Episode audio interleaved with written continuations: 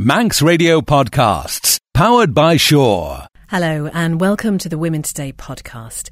This week we heard from the mother of a woman who was killed by her estranged husband. Diana Parks spoke to us movingly about what her daughter Joanna was like and the impact her death has had on her family, particularly her two young children. We were joined live in the studio by the highest female football official on the island. We also discussed the rights and wrongs of compliments. But first, on Friday's programme, we talked about the role of journalism here in the Isle of Man in 2015. Now, the purpose of journalism is not defined by technology, nor by journalists or the techniques they employ. Rather, the principles and purpose of journalism are defined by something more basic: the function news plays in the lives of people. Now, those are the thoughts of Bill Kovac and Tom Rosenthal, writing in The Elements of Journalism, a book all about the purpose and the problems of journalism nowadays, an industry which is constantly evolving and in time when we no longer really need to wait to hear the latest news because those major events are live streamed to our mobile phones. And to talk about this in detail this afternoon, we're joined by, as I say, three experienced journalists from across the island's media. Richard Butt is editor of Isle of Man newspapers, Marion Kenny is news editor here at Manx Radio, and Paul Moulton, the man behind MTTV. Nice weather. You've got a couple of emails in already saying nice to hear a blast from the past. What, nice and smashy sort of thing, you mean? I didn't like to say that. Richard Butt, your first job was delivering newspapers. So did you always want to be a journalist? Yeah, I delivered newspapers in Onken for Moyes Newsagents in the late 70s and early 80s, around Summerhill and the park in Onken, Alberta Drive. So I read them as I went through, went around. And then I went to university and I studied politics at university. Couldn't do journalism degrees in those days, they didn't exist. And then I came back to the Isle of Man and I got work experience at the Isle of Man Courier Group, as it was called then, back in 1989. And they liked me so much, as it were, they offered me a job, but I had to do the training course first in the UK, so I went back to Preston to do a postgraduate course there in newspaper journalism. So that's how I got into the role I'm in now, and I stayed in the Isle of Man until I got qualified as a senior, went over to live in Manchester, did work there for 14 or 15 years, and returned as editor 7 years ago nearly. Marion Kenny, you've worked in broadcast journalism both here and in the UK since your early 20s. How have you seen the profession change in that time? Massively. And I had something like a 6-year break before coming here, doing other things that weren't radio broadcasting. And the difference that had happened in that time was absolutely phenomenal. Basically, the world had gone digital. That was a huge change for me, because when I had previously been in broadcasting, we were splicing bits of quarter-inch tape with a razor blade and sticking the edit together with a piece of splicing tape. And all of a sudden, you know, everything was on screen. So, and also the machinery that we used to gather the material had changed. And of course, the internet. That's the other huge thing I've noticed in my career, starting off with phones that were ringing off the hook, you know, phones were absolutely boiling and there's sackfuls of mail every day. You don't get, you know, the newsroom's relatively quiet phone-wise because everybody uses the internet and we find out about news in different ways. Well, Paul Moulton, your role is really all about modern technology and instant access. How would you say the skills of more traditional journalism are still applicable to what you do? Well, for me, probably not, because I am in the front end of it, you know, the latest media. I mean, like last night at the by-elections, I've had my Periscope going, so we did live video from the counts, and I'm filming it on my own camera at the same time. This is changing everything. I mean, I'm one of these people, I'm not a writer at all, I'm rubbish at that. So I film, I cut, I edit, and it's up. It's fast, it's furious, and that's the way I come about this thing. And, you know, it's the way that everyone is moving. Richard does video as well on his site. You're doing some stuff as well, aren't you, Marion, as well? So it's all, everything's moving fast, I would say, very, very fast now. OK, well, I've said that the topic of this discussion is what is the role of journalism in 2015. So, Paul, can you answer that for me? Give me your thoughts on that, first of all. Well, everyone's going to be a journalist. Everyone is that sort of thing now. People come off planes that are burning and the first thing they do is turn around and take video and pictures of everybody else coming off. They don't think, when there's crashes, the police are always saying now, people aren't ringing for the emergency services, they're taking selfies or taking pictures. And I think we're at the end of the era where we, as journalists, control the media. I mean, you can see it happening all the time. The police, using their Facebook pages, go direct now to everybody with anything that's happening, any accidents. They don't necessarily come through us at all. In fact, we're playing second fiddle. Yeah, Richard. That often happens, yeah, we do. We, you know, the police are very proactive in the Isle of Man, particularly, in fact, on Twitter and on Facebook, bringing things to people directly. And then we see that, we get press release and paper perhaps from them as well. And we do catch up for a little bit. We hopefully add more to it and get more sources and find more out and hope, you know, be reluctant to print or put anything up that we haven't actually verified from another source as well. And maybe there's a credibility issue that hopefully the journalists can help to bridge. I'm not saying we always get it right, because we don't always get it right, but you know, that's one of the things that I think we have to do. But ultimately we have to tell the story, and people need to know what the story is. It affects their lives, and that's what our role is to do, is to really give them information that hopefully helps them to live a better life or a more informed life. Going back to the question you said, what is the role? Paul's absolutely right. We've got lots of people out there feeding us raw material, and people burning planes, and people taking photos, videos, sending in quotes and copying or finding references out there on the internet and on other sites, sending it all in. So in a sense, we've got news gathering not covered. Of course we haven't, but we've got a lot of other people doing that. I would say that the role of a news service, and Paul, you know, you have a video news clip delivery service, but if you are a newspaper or a radio station that is purporting to offer an editorial news service, I think our job is actually to give those pictures and those stories the context, and to offer some commentary on them, and to, in some case, analyse them and discuss them more. I think the big difference I've got is I can shoot it and put it up, because I don't have a linear distribution. You guys have both got to fill bulletins, you've got to fill newspapers. And I always think poor Richard must have the worst job in the world these days. What does he hold back to put in the you know, the old-fashioned press, and what's he put online? But our premise really is that if it's out there anyway, if Marion's covering it or Paul's covering it or it's somewhere else, it goes on the website as soon as possible, and then anything we keep for the newspapers should be an exclusive story or added on to significantly to make it worth buying the newspaper. But these are our narrow professional values, aren't they? That we're competing against each other. I mean, I think people don't look at it in the way we do. We got that story first, or you got one before us. The fact is, you hear something on the radio and then you read it in the paper, or vice versa, or you read something in the paper and then there's an interview about the same topic on Mandate. And there's nothing wrong with that from the listener or the reader's point of view. That's an interesting point, isn't it? Because there is a perceived rivalry between all the media organisations in the Isle of Man. I mean, first of all, is that true, and how much does it drive you if it is? It's just our own sort of professional one-upmanship, I think. I don't know if it matters much to anyone else. It probably doesn't a lot, but it does give you professional pride if you've got something that nobody else has got, and that does drive journalists. They do want to be first to the news. They do want to break the news. I'm interested in something that you said earlier, Richard, insofar as you are reluctant to put out information that hasn't been verified, because I'm thinking about the pressure there is to get a story out nowadays, and whether it leads to less fact-checking than you would have done historically. That's a good question. I worked in Manchester for a while for Channel MTV, which is now no longer there. It was part of the Manchester Evening News Group, and I was out filming. And I got a phone call to say, there's bones being found on the moors. Sky's running this thing, bones being found, you know, where the moors murders were. And we turned around in the Jeep, and we went up there, and it turned out to be a sheep. And Sky News... They were bones, they weren't human remains. Yeah, everything's got to be changed. And Sky had run that story, and we were crestfallen in a way that what we were doing, you know, thought there's a massive story going to happen. And there are examples of that, I'm sure, all the time, where things haven't been verified and pushed out there, and actually does do a disservice. It makes the news organisation pushing it out less credible. Well, I mean, there was one the other day, which is a story we broke, so I will mention it. The fact that the suspended Attorney General Stephen Harding is actually going to court. He's taking his employer, in effect. It's a Crown appointment. He's taking the Lieutenant Governor to court.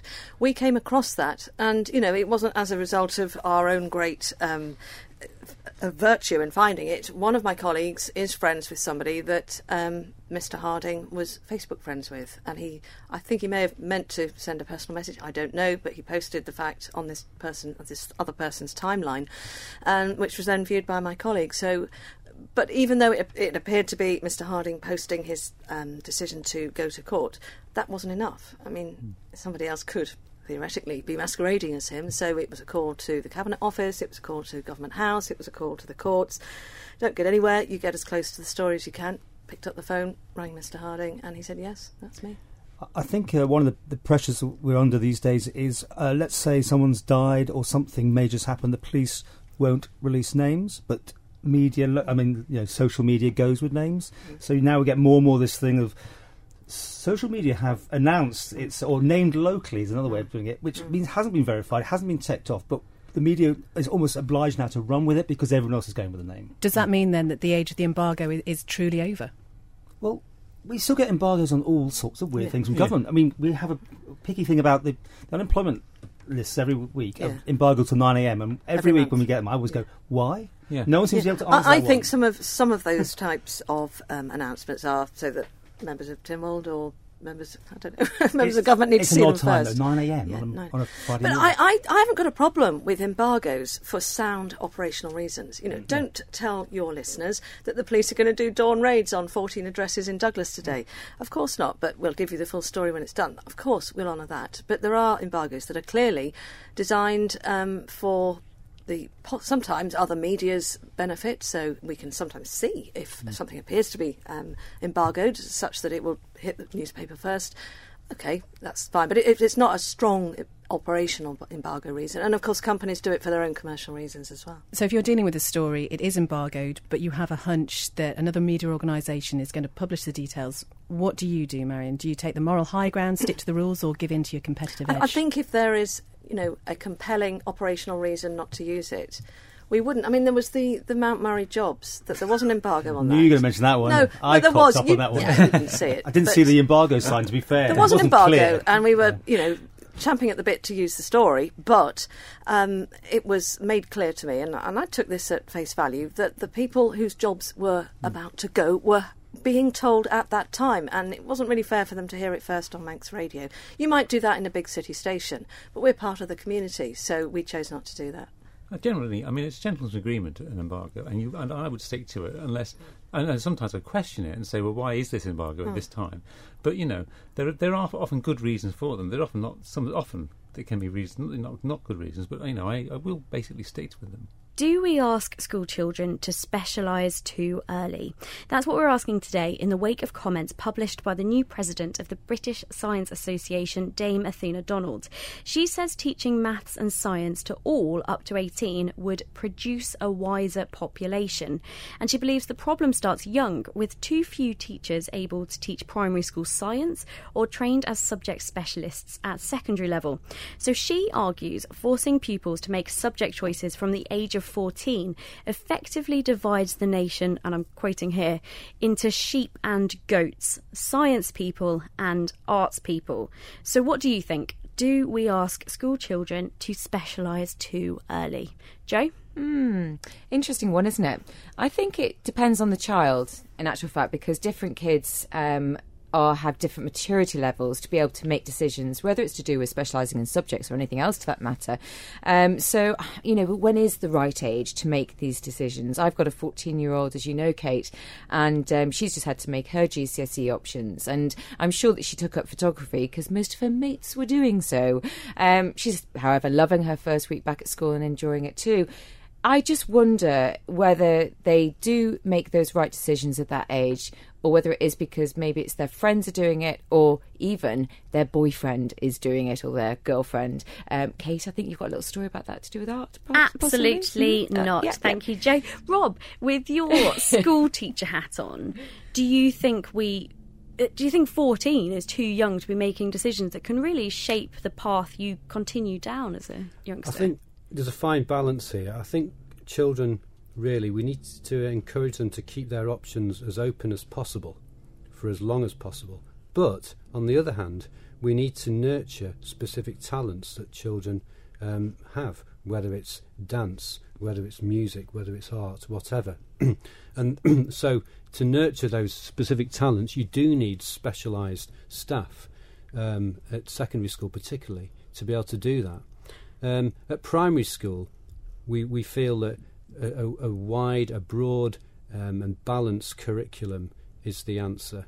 And while we do that on a daily basis, we also offer extracurricular activities at Cronky Berry School to ensure that those children with specific talents and skills, perhaps in sports, for instance, are given an opportunity to excel, represent the school in a wide range of tournaments that go on the island, and take part. And it's about inclusion. It's about including children into as much as possible. I think you hit on something there, though. There's a difference, isn't there, in between.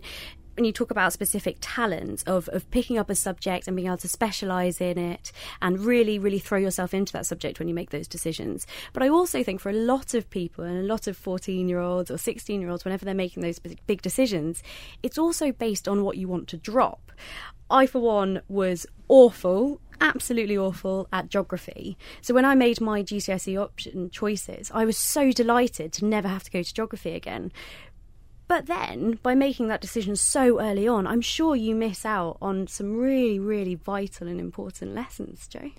But I also think it depends on the teacher that's teaching the subject too, and whether there's a connection with that teacher and you think that you can continue for the next few years being taught by that specific teacher. As I know in my experience and also my kids' experience, that makes a massive difference to, if they've got that connection with the teacher too.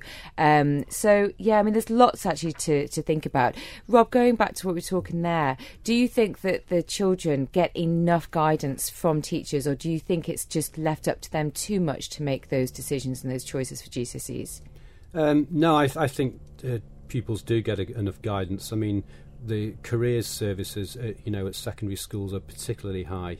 But I think it's important that the relationship side of teaching and learning is vital here, isn't it? And you were saying before about children having preferences based on their relationship with a particular teacher. That can actually play a really big part, I think, in secondary school. In primary school, the teacher has that very privileged position where they're actually involved in lots of different subject areas with their class over the year. But again, the relationship is vital, that the children can warm to that member of staff, and that's quite a big ask for a primary school teacher. But I think it's also very rewarding, so that the teacher can see every side, every angle of a child's development. And Chrissy?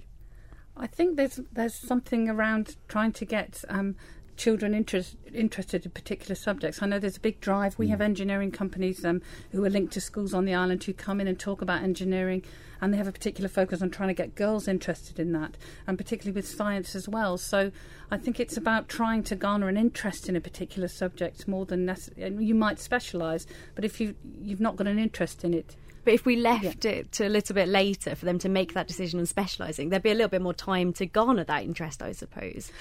But I think that the thing to remember is obviously the system we're in is the system we're in. But however, it's not insurmountable to change that. So just because you've taken one subject at GCSE, it doesn't mean to say that you couldn't go into another aspect when you take your A-levels, or indeed when you go on to university and take a degree. And how can they fit this in anyway? If they decided to give the pupils a chance to make those decisions later on, how are they going to fit the curriculum in? I don't understand what really the discussion has even been had for, because at 14, you've only got 2 years, haven't you, before you actually take your GCSE. What would you do then? Just make it a year before? I'm not quite sure how they could change the age on this one. I really, really stuck to my guns, and through making my A-level choices, kept my options really open and was really keen. I did drama on one hand and I did maths on the other, and it really spurred me on in my university choices as well, to go to a university where I had to do outside courses, because I don't think I was even ready at 18 or 20 to know. I still don't think I know, and I think that's the thing, that a lot of children don't realise that we're all making it up as we go along often too, that we are all still kind of trying to work out what we're doing. Speak for yourself, Kate. Are you sure now? Kind of know what I'm doing, I think. One very important thing which we try and do in both primary and secondary is invite people from the world of work into our schools, not just sort of celebrities, but everybody, with a position of responsibility, and we asked them to talk about how they actually achieved that role and their education background and everything, and the training that they had to do. And I think that's a vital component of our curriculum as well. We'd love to know what you think. You can text 166 177 or email womentoday@manxradio.com. We've had a couple of comments on Facebook, Joe. Yeah, Fran just says the IB provides a much more full-rounded education. IB? Yeah. What's that? International Baccalaureate. Thank you very much. Angela says, I laughed out loud when I read that. I was utterly bamboozled by maths and science at school. I think that if I'd been forced to study them up to age 18, I'd have been a gibbering wreck. Incidentally, when I left school after my O-levels, I found my own ways of understanding both subjects and ended up with a science degree. If I hadn't been able to have a break and take my A-levels as a mature student in a more relaxed and flexible environment, the Isle of Man College, I'd have continued to believe that I was incapable of understanding either subject. So do let us know what you think. 166 177. Well, I think it's fair to say that these people are the ones that tend to come in for a bit of flack, and above all else I think that to be one you have to be someone who can make a decision and stick to it. We are talking about referees today and are joined in the studio by Steph Shaw, who is a level 5 referee. Steph, what does that mean? County. Right, okay, so there are different levels. So you start off at level 9 and then you work your way up through the system. So all the way to level 1, which is international. And so you're at level 5, you're going to progress to level 4, or do you just kind of stay where you are? I'm looking to this season, yes. Okay. Did you grow up watching football? I mean, how important was the game to you? Oh, massively. I've grown up with football all my life. My family massively into it and I really enjoy it, so... And who do you support? Oh, I don't know about on air. Liverpool. And that was boo. That a family? All right. Was that each to their own? Each to their own. Is that a family thing? Are you all? No, not really. Supporters? I just liked Steven Gerrard when I was younger, so I stuck to it. Really. Why not? Why not? Indeed. When then did you decide to give refereeing a go? I started refereeing when I was 14. I really enjoyed the game, so I became a football player, then a football coach. But it really wasn't doing much for me, so I thought, so when I was at school, advertising for referees at local football association, and just went along. And how has being a referee changed the way you watch the game? Oh God, massively, yeah, absolutely. It's you recognise every foul, every positional thing from the referees. Should be there, should not be there. You know, it changes your perception of the game 100%. Just going back to you saying that you played when you were younger, yeah. Did you have to really prove yourself against the other boys that you were playing with maybe at school? Did you feel that you had to do that? I played with the lads, to be fair. I've always sort of like had more lad friends than girlfriends. It's just the way I've been. But you do, yeah. So you do want to be a little bit better than them. The girls didn't give you a hard time for doing it at all? No, not at all, no. And what about being a referee, though? Because I imagine it doesn't matter whether you're a boy or a girl or whatever, when it comes to taking on that position, as I said in the introduction, you are the focus of a lot of attention. And if you make a decision which people don't agree with, you're going to get quite a lot of flack for that. You are. I mean, referees get flack regardless.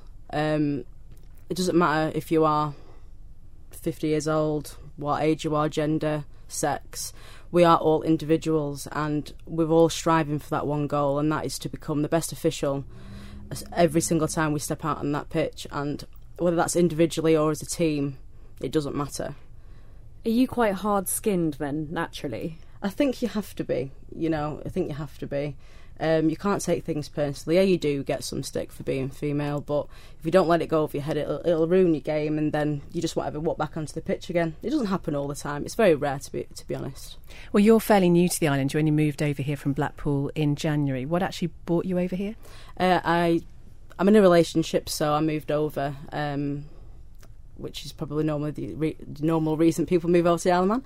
And I also moved with work as well. And how have you found it so far? I really enjoy it. It's really nice. A bit windy, but... You joined the Isle of Man FA. How important has that been in terms of settling in over here? They've all been really welcoming. I think the Isle of Man FA, you know, they've all been really, really good guys, to be fair.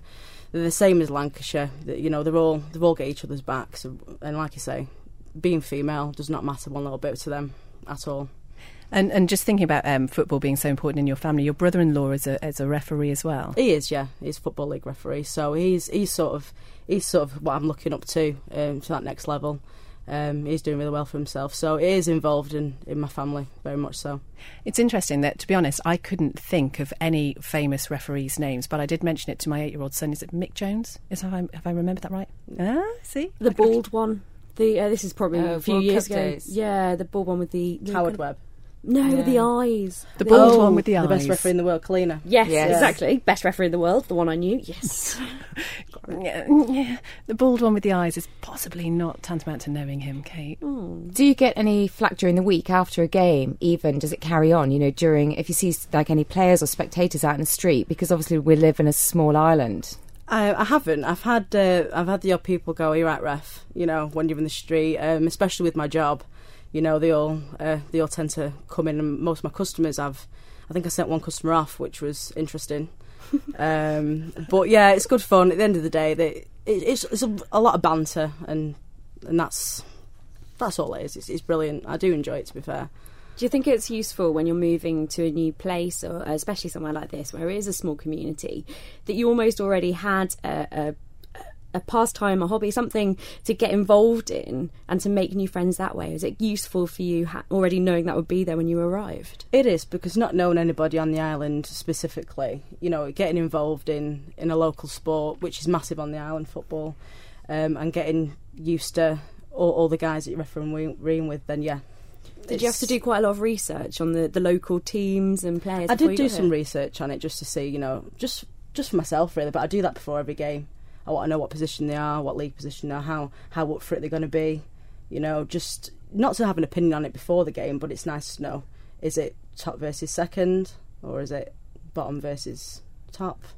Just a bit of research. Women Today, brought to you by Citywing.com, for your next flight away. On the 31st of October 2010, a woman who was brought up here on the Isle of Man was killed by her estranged husband. Joanna Simpson married British Airways captain Robert Brown 11 years earlier, but their marriage was not a happy one, and he beat her to death with a hammer following divorce proceedings. They had 2 children, a son and a daughter, aged just 9 and 10 at the time. Joanna's body was found 5 days after her death in a grave in Windsor Great Park in England that Brown had dug weeks earlier. Her family have, of course, been through a traumatic and unimaginable experience, but since Joanna's death have rallied to set up a foundation in her name.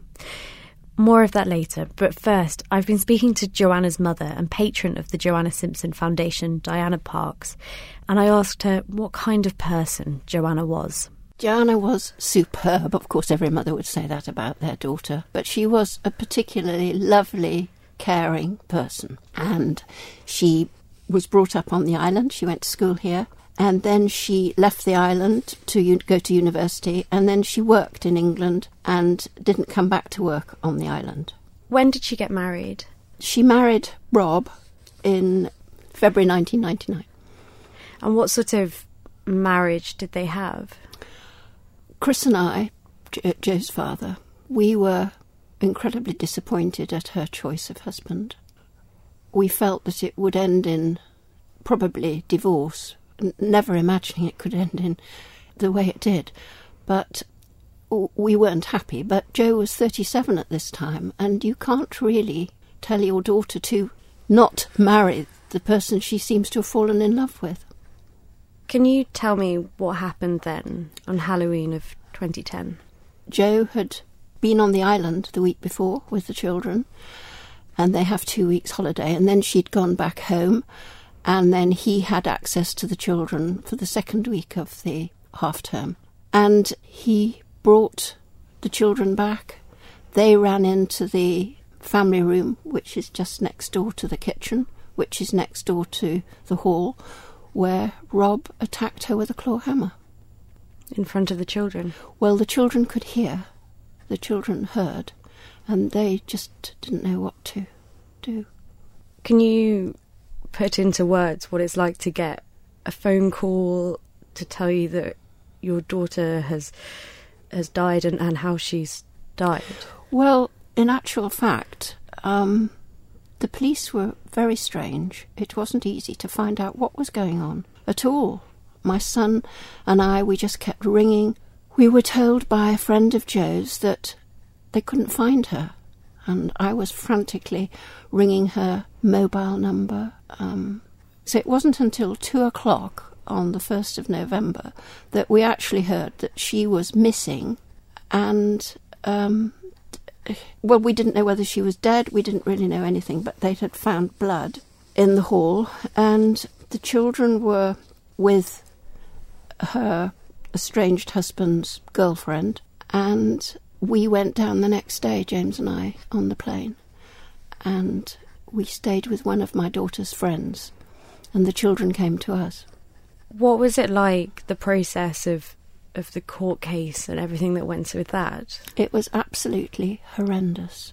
I've never been involved with anything like this, nothing to do with the law at all, and I found it very daunting.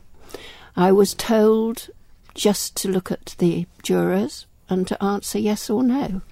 And the barrister, the prosecuting barrister, saw me 5 minutes before I went into the witness box, and that was all. It was horrendous.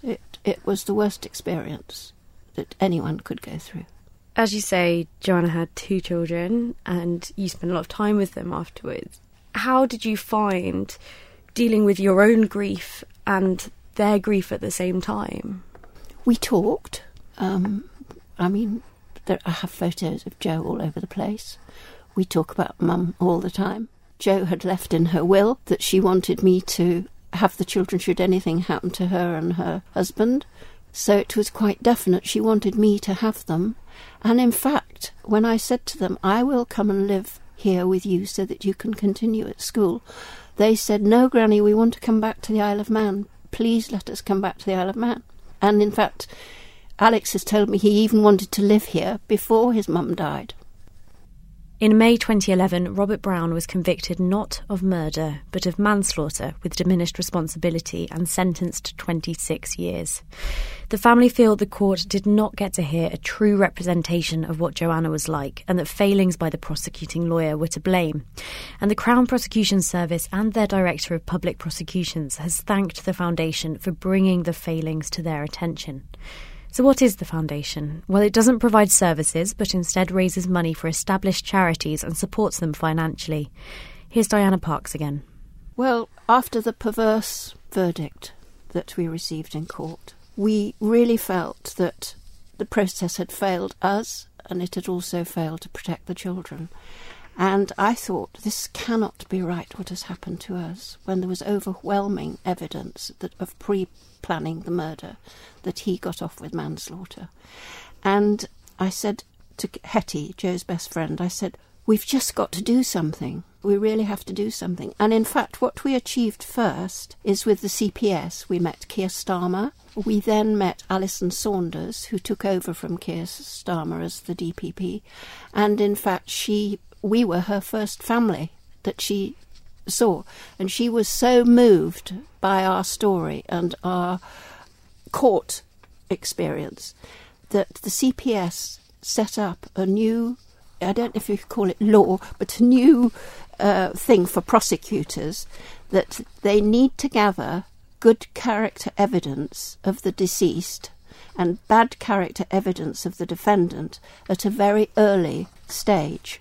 Because this can be called on, and it shows the deceased in a positive light, which of course can't be done because she's dead, or the victim is dead, and the defendant can say exactly what he likes. And that's something that you and really felt happened. We actually did that, and Alison Saunders has paid tribute to the Joanna Simpson Foundation for making them aware that the defendant, in a partial defence, can just say anything he likes about the victim, because they're not there to say, well, this isn't as it was. And in fact, I didn't recognise the person that the defendant was talking about as my daughter. So that has happened already. And what are the plans for the future when it comes to the Foundation? Well, we've given £15,000, which is our first grant, to the Anna Freud Centre, which was set up by Anna Freud, daughter of Sigmund Freud.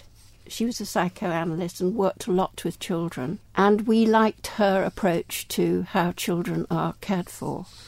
And David Trickey, who is the clinical child psychologist. He is actually coming to talk at the lunch on Saturday, and we are pioneering a new approach to carers and children. And this is working with children and carers together within a month of the killing.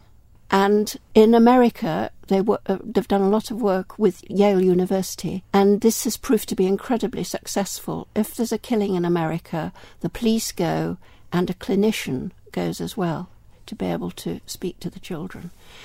And talking to the carer and children to help them to understand what is happening, because their stability is completely blown out of the window. One of the parents is dead and the other's probably been carted off to jail. So it's a new intervention to the UK.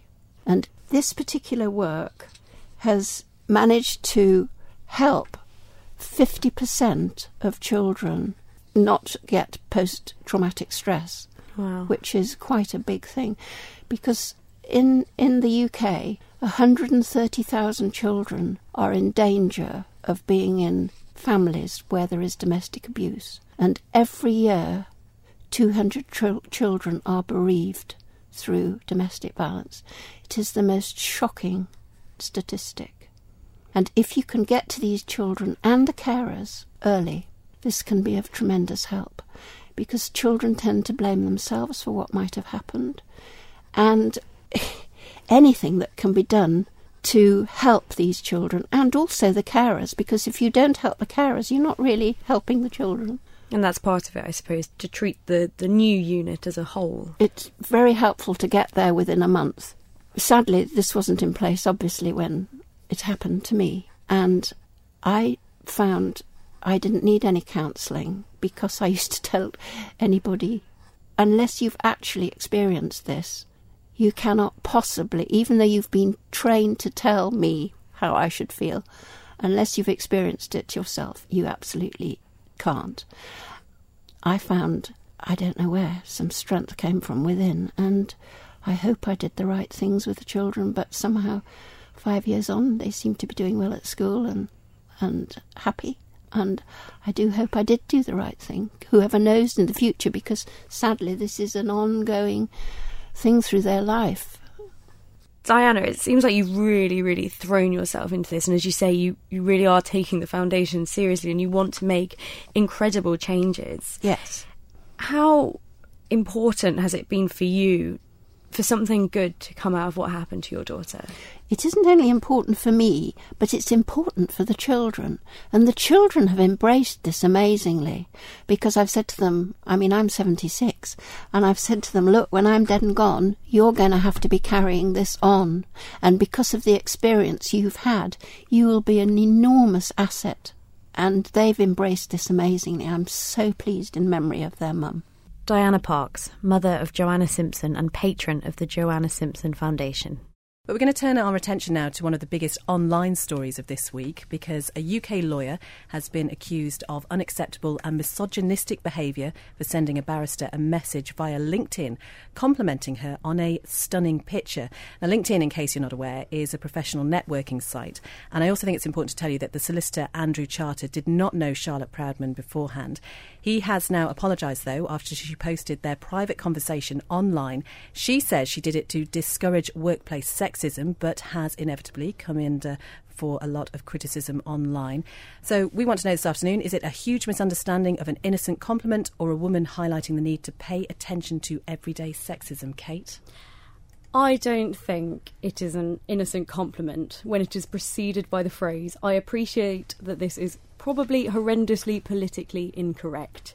If you have to say that, you know what you are saying is politically incorrect, and therefore someone may take offence at what you're about to say, and so no, I don't think it's an innocent compliment when you already know it's likely to offend. Oh, come on, some people are just looking for an excuse to be offended.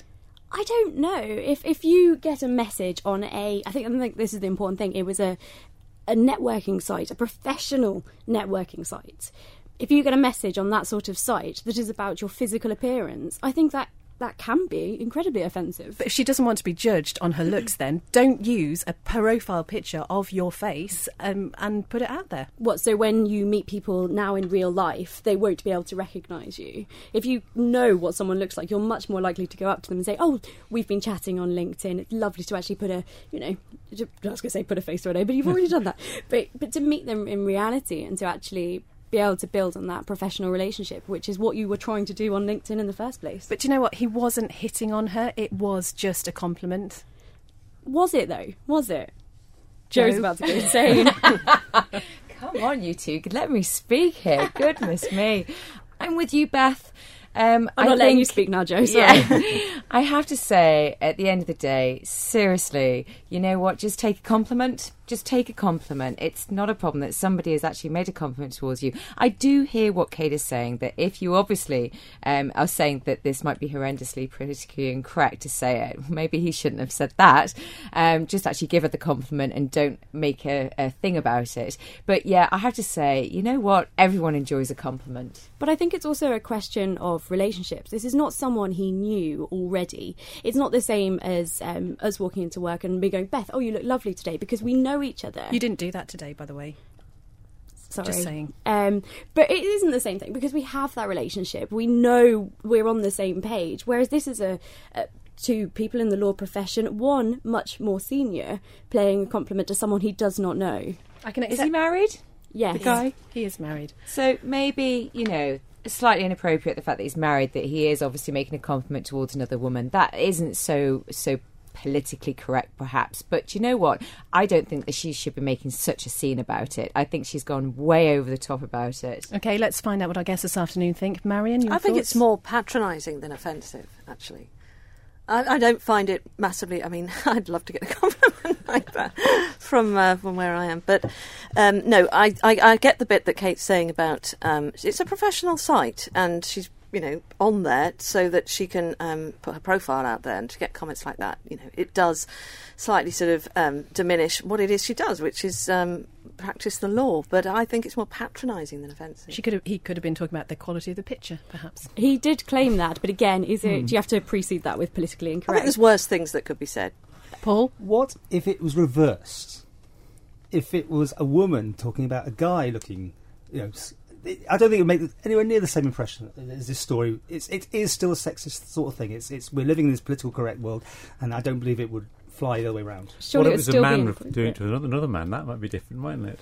That'd be patronising. Oh, yeah. That'd be difficult, you know. Okay, we're thinking in a different way here. Well, I just think, you know, we're thinking about, because that would be taken in a potentially, you know, offensively, or it might be actually a huge compliment. Who knows? Yeah, but whether it's a compliment or not, the fact is, it's a complete stranger making really personal remarks. I think that's what's wrong with it. But I also think that she's created an awful lot more of attention about it by creating this huge uproar about it too. So in actual fact, she could have just accepted it and gone quietly under the surface, discussed it with her friends, her colleagues at work, but it's gone global now, and that's creating a lot more attention. She'll be on NBC this morning, she'll be on all the news channels, she'll be on the chat show circuit, she'll do all right. It's the way you're wired. You either rise to something like that, you say, oh, I don't like it, but I'll just bury it. She has made the point, however, that this is not the first comment on LinkedIn that she has had of this nature. Change your picture then.